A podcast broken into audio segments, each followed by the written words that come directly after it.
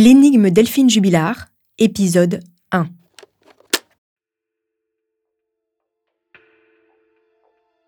Voilà plus d'un an que la famille, les amis, les voisins de Delphine Jubilard, les enquêteurs et les magistrats qui travaillent sur la disparition de la jeune femme se posent la même question. Que lui est-il arrivé? La nuit du 15 au 16 décembre 2020, cette mère de famille de 33 ans disparaissait en pleine nuit de son domicile à Cagnac-les-Mines, dans le Tarn. Son mari, Cédric Jubilard, est la dernière personne à l'avoir vue. Placé en détention provisoire depuis le 18 juin 2021 pour homicide sur conjoint, ce peintre plaquiste est le principal suspect dans l'affaire. Mais depuis sa cellule, il ne cesse de clamer son innocence. L'enquête est toujours en cours, les fouilles pour retrouver la dépouille de Delphine Jubilard également, et les moyens de la justice pour tenter de percer le mystère sont colossaux. Vous écoutez Homicide, je suis Caroline Nogueras.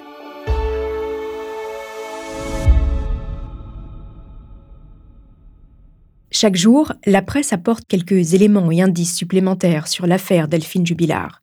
Mais pour l'heure, il n'y a toujours pas d'aveu ni de corps. Pendant quatre épisodes, je vais revenir sur le déroulé de cette affaire et à l'aide de mes invités, des reporters qui suivent cette enquête depuis le début, nous allons essayer de percer les secrets de cette disparition dont tout le monde parle depuis plus d'un an. Voici donc l'énigme Delphine Jubilard.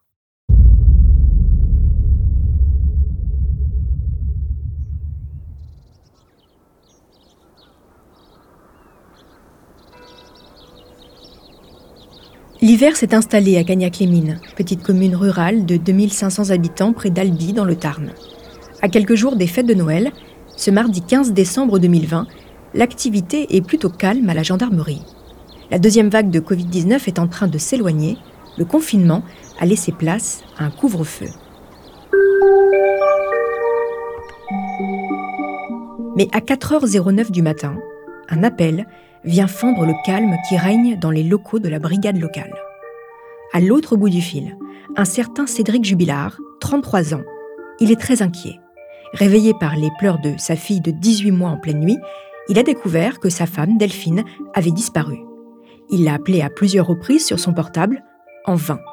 Il pense qu'elle est partie balader les chiens, vêtue d'une simple doudoune blanche et avec son portable. Elle n'a pas pris son sac à main. Elle n'est pas rentrée, alors que ses deux chiens sont sur la terrasse.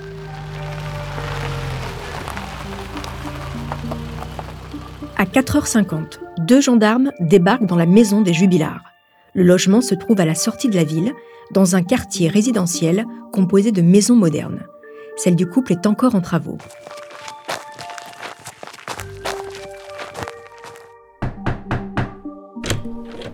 Les gendarmes découvrent un homme anxieux, stressé et apeuré, qui les reçoit en pyjama.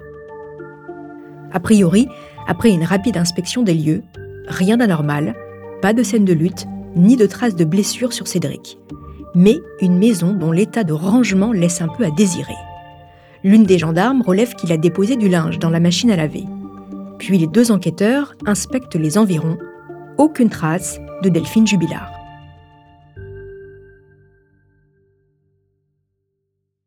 Au petit matin, les copines de Delphine apprennent la disparition de leur amie en ouvrant leur téléphone portable. Dans un message groupé sur WhatsApp, envoyé à 4 heures du matin, juste avant d'avoir appelé la gendarmerie donc, Cédric leur écrit. Coucou, quelqu'un a vu Delph? Je la cherche partout. Je veux juste savoir si tout va bien. Elle est chez toi? Les copines de Delphine répondent que non, elles n'ont pas de nouvelles de la jeune femme. Mais elles sont inquiètes. Ce n'est pas dans les habitudes de Delphine de disparaître en pleine nuit, d'autant que ces derniers temps, tout allait bien. Delphine, infirmière de nuit dans une clinique d'Albi, était en congé. Elle avait déjà acheté les cadeaux de Noël pour ses deux enfants, Louis, 6 ans, et la petite de 18 mois. Le jeudi, elle avait justement rendez-vous avec son groupe de copines pour un petit café entre filles, et elle s'en réjouissait. Les heures passent et Delphine ne réapparaît pas. Son téléphone borne sur l'antenne de la commune mais à 7h48 du matin, il s'éteint. Au cours de la nuit, son mari a tenté de la joindre 180 fois. Vers 8h du matin, ce 16 décembre, Cédric Jubilard se rend à la gendarmerie pour faire sa déclaration de disparition inquiétante. Il explique que la veille, il est rentré du travail vers 18h30. Il a préparé le dîner et mis la petite au lit. Il est parti se coucher à 22h30 car il devait se lever tôt pour aller au travail le lendemain matin. Cédric travaille sur des chantiers. Delphine, elle, est restée devant la télé avec leur fils aîné. Ils ont regardé La France a un incroyable talent ensemble sur le canapé du salon. Cédric s'est réveillé un peu après 3h30 par les pleurs de sa petite fille qui avait perdu sa tétine. Delphine n'était pas dans son lit, ni dans le canapé où elle a l'habitude de dormir ces derniers temps. Il a fait le tour de la maison, il a constaté que les chiens étaient dehors alors qu'ils dorment habituellement dans le garage pendant l'hiver. Delphine serait-elle partie en pleine nuit promener ses chiens et aurait-elle fait une mauvaise rencontre? C'est en tout cas l'hypothèse de son mari. Les gendarmes veulent en savoir plus sur les relations entre Delphine et Cédric. Et Cédric déclare aux enquêteurs. Delphine a demandé le divorce il y a trois mois. La procédure est en cours. Nous avons chacun notre avocat. Savez-vous si Delphine entretenait une relation extra-conjugale? Elle téléphonait en cachette. Elle a changé ses codes, donc on peut supposer qu'elle me cache des choses. Cédric et Delphine Jubilard sont donc en pleine séparation. Mais selon Cédric, la situation se passe bien. À 11h du matin, ce 16 décembre, des spécialistes de l'identification criminelle se rendent dans la maison des Jubilards pour une fouille un peu plus approfondie. Mais là encore, rien d'anormal n'est relevé. Si ce n'est cette couette, dans le tambour de la machine à laver tout juste propre, que les enquêteurs saisissent. Les chiens renifleurs perdent la trace de la jeune femme à 200 mètres de son domicile. Delphine aurait-elle été embarquée par un rôdeur? Ou alors a-t-elle eu un accident? À ce stade, aucune hypothèse n'est privilégiée.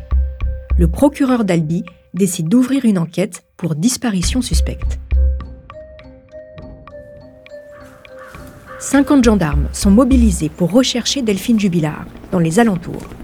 Des zones boisées escarpées sont inspectées, les plans d'eau sont sondés, un hélicoptère et un drone appuient les recherches. Tous les voisins du couple sont questionnés. Personne n'a croisé la jeune infirmière. Pour la famille et les amis de Delphine, quelque chose cloche. L'hypothèse avancée par Cédric d'une sortie en pleine nuit avec les chiens, ils ont du mal à y croire. Delphine a peur du noir, elle ne serait jamais sortie seule.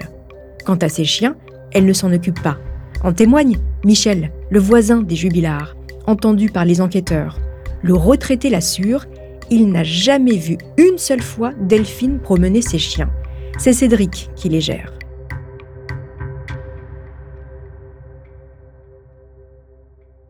Noël approche et la jeune mère de famille reste introuvable. Désormais, sa disparition fait la une des journaux. Dans l'esprit de beaucoup, cette disparition fait tristement écho à celle d'Alexia Daval, cette joggeuse volatilisée en 2017 après être partie faire son sport. En réalité, elle a été tuée par son mari. Le procès de Jonathan Daval vient tout juste de s'achever. Je vous en avais parlé dans la saison 11 de Homicide. Va commencer à en faire des, groupes de, 15 par exemple, et après on va les, on va les étoffer. Peut-être qu'on en fera partir un petit peu avant, euh, au fil du, volume de personnes qui, arrivera. Bonjour, tout seul. Tout seul euh, Huit jours après la disparition de la jeune femme, le 23 décembre 2020, une grande battue citoyenne est organisée, euh, orchestrée par les gendarmes. Vous allez partir dans les bois de, de Sainte-Martiane et le secteur du bar à bière. Près de 1000 personnes, familles, amis, collègues et simples citoyens ont répondu à l'appel. C'était quelqu'un de, soigné, de, gentil, de calme. Euh, on ne lui connaissait pas beaucoup de défauts pour, euh, pour ce que j'en sais. J'ai aussi les enfants du même âge qu'elle. Hein, euh, on a du temps à donner et dans ces moments-là, si on n'est pas solidaire, on ne saura jamais. Donc voilà, c'est pas grand-chose, mais à nous tous, on peut, on peut essayer de trouver une solution.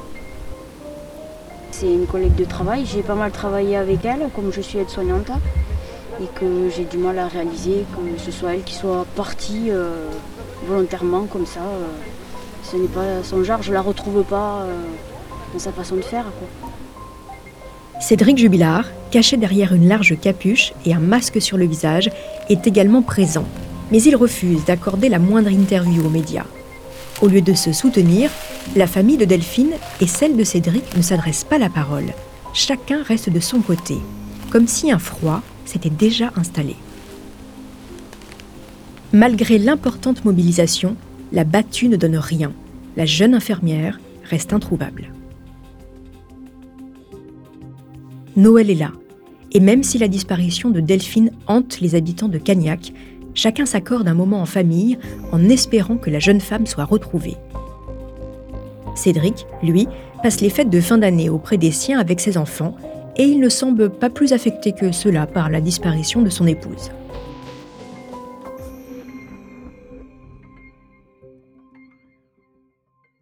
Côté enquête, c'est désormais la section de recherche de Toulouse qui se charge de l'affaire une information judiciaire pour enlèvement et séquestration a été ouverte.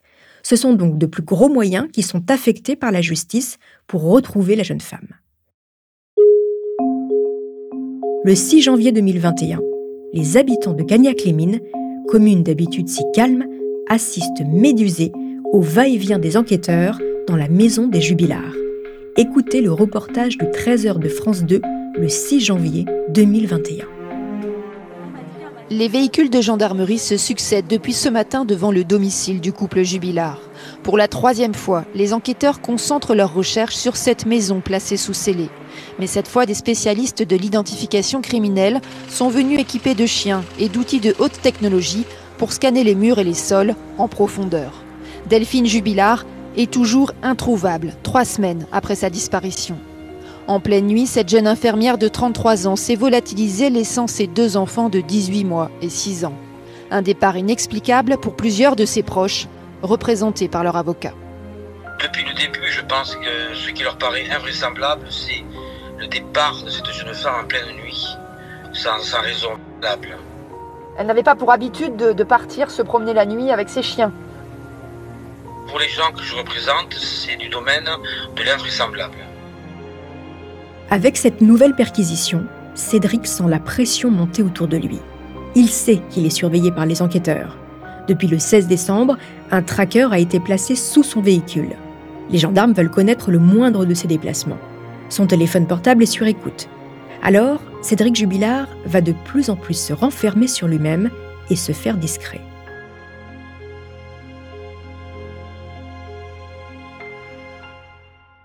Pour aller plus loin, je suis avec Nicolas de Labarère, journaliste à BFM TV. Nicolas, bonjour. Bonjour.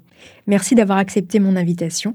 Alors, vous avez réalisé le documentaire Jubilard pour le meilleur et pour le pire dans la case Ligne Rouge, diffusé en octobre dernier sur BFM. Nicolas, vous allez euh, nous apporter votre éclairage pendant euh, toute cette saison de homicide. Alors, vous êtes allé à plusieurs reprises à Cagnac-les-Mines.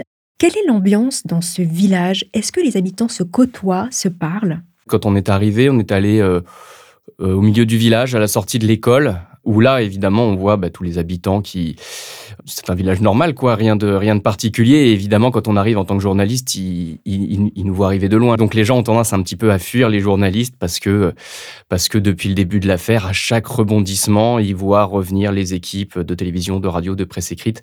Et c'est vrai que c'est une pression qui est peut-être un petit peu lourde à porter pour eux euh, au bout d'un moment. Euh, après, quand on y reste un petit peu, un petit peu longtemps, on finit par arriver à, à établir un contact. Vous, vous avez établi un contact privilégié avec euh, les amis de Delphine Jubilaire, notamment assez vite, qui, qui ont témoigné dans votre reportage. Quel est le premier ressenti de, de ces jeunes femmes quand euh, Delphine disparaît?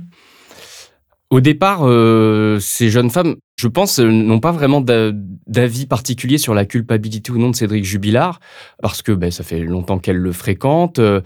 alors c'est vrai que Cédric Jubilard n'est pas apprécié euh, par, par, une partie des amis de Delphine. C'est pas vrai pour tout le monde, mais enfin, il a quand même une réputation qui fait que c'est quelqu'un de, de, caractériel, de pas facile à vivre. Donc c'est vrai que euh, les amis de Delphine Jubilard aiment bien, euh, pour en tout cas pour celles auxquelles je pense, voir Delphine en dehors de Cédric, pas forcément en couple, mais juste après la disparition, c'est un couple du village. personne ne va imaginer automatiquement, c'est peut-être lui qui l'a tué. Enfin, c'est je pense que tout le monde est un peu dans l'expectative, dans l'attente. D'ailleurs, on, le voit, Amy, qui est une des plus proches amies de Delphine, on la voit à la battue citoyenne qui est organisée. Elle est avec Cédric Jubilard, elle le soutient. Euh, elle se dit, il a besoin de d'aide quand même. Il vient de, sa femme a disparu. Elle n'est pas du tout dans cette méfiance au départ. C'est quand même c'est quelqu'un qui fait partie de l'entourage. On, ne suspecte pas quelqu'un avec qui on a passé des soirées, des, journées, quelqu'un qui est en couple avec sa meilleure amie depuis, depuis des années. Bien sûr. Voilà, c'est pas flagrant dès le départ en tout cas. Voilà. Merci beaucoup Nicolas Delabarrère. Je rappelle que vous êtes journaliste à BFM TV et que vous avez signé le film Jubilard pour le meilleur et pour le pire. On va vous retrouver dans le prochain épisode de cette affaire. Merci. Merci à vous. À présent, les enquêteurs vont se concentrer sur la personnalité de Cédric Jubilard et sur le couple qu'il formait avec Delphine. Qui est-il? Quel est son parcours? Aurait-il pu faire du mal à sa femme? Les enquêteurs vont donc fouiller dans la vie du couple et faire d'importantes découvertes. C'est ce que je vous raconterai dans le prochain épisode consacré à cette affaire.